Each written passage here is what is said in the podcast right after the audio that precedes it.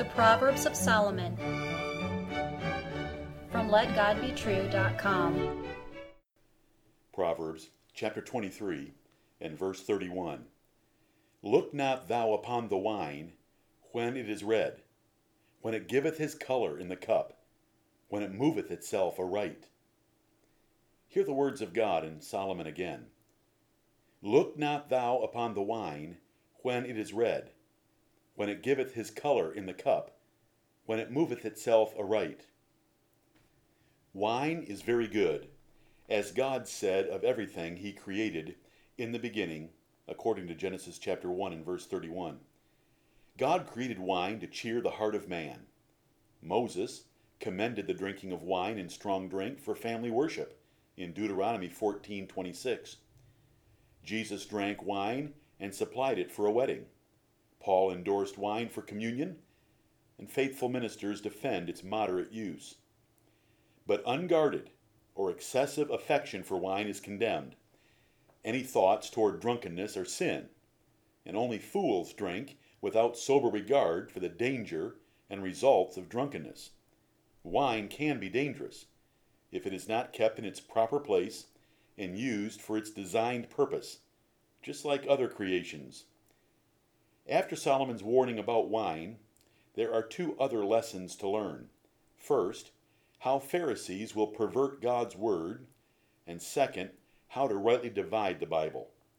King Solomon wrote, Look not thou upon the wine when it is red. Pharisees are literalists. They cannot see a figure of speech, even if it were in blazing neon.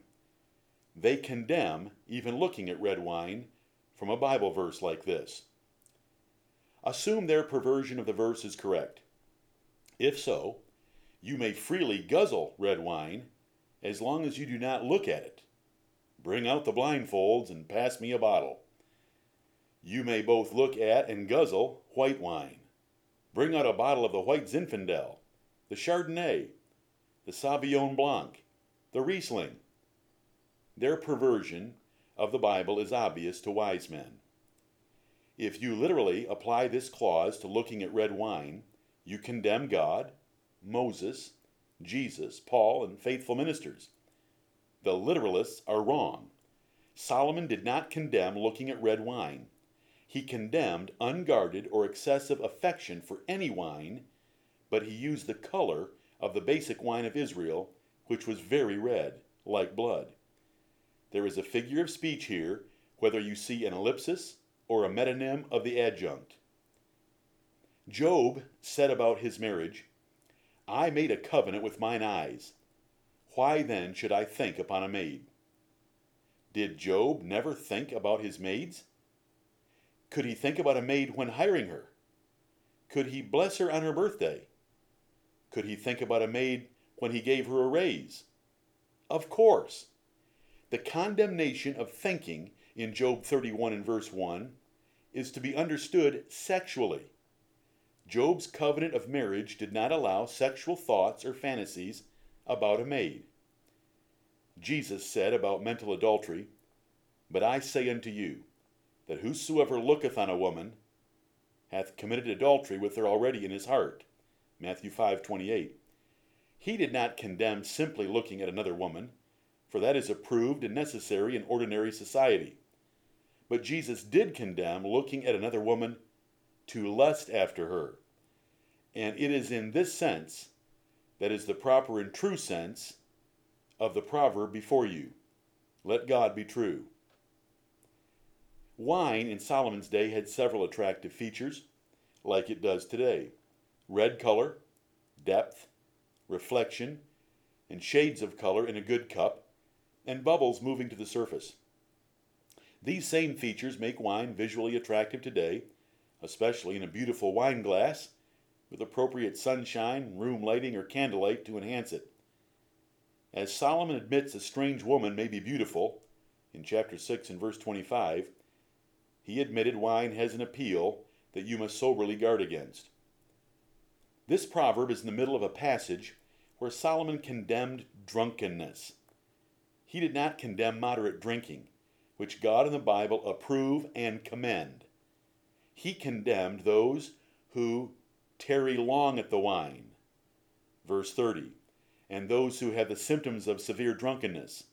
Verses 29 and 34 and 35 of this chapter. If a man's religion is truly based on the Bible, he knows that God commends moderate drinking, but that God condemns drunkenness. The Bible does not recognize alcoholism. Is there such a thing? Alcoholics are properly called drunkards in Scripture. Drunkenness is drinking past reason until your senses no longer rightly recognize good and evil. Your imagination and speech are degraded to folly and sin, the opposite goal of this book of wisdom of Proverbs. Because drunkenness is deceiving, it is often only others who can perceive your drunkenness. Listener, take heed. Wine is very good. It is beautiful in a goblet.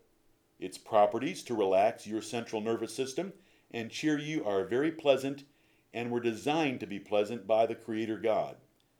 But Solomon taught wisdom in Proverbs, and wise men will guard against excessive infatuation with wine and drink it only with prudent discipline. Abuse of wine can make a wise man a fool quickly.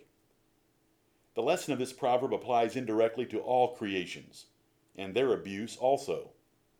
Pasta or pizza is just as dangerous as wine, in that gluttony is as much a sin as drunkenness.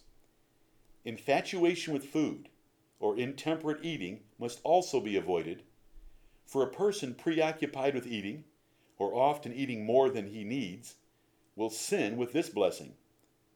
Godliness is moderation and temperance in all things. Amen.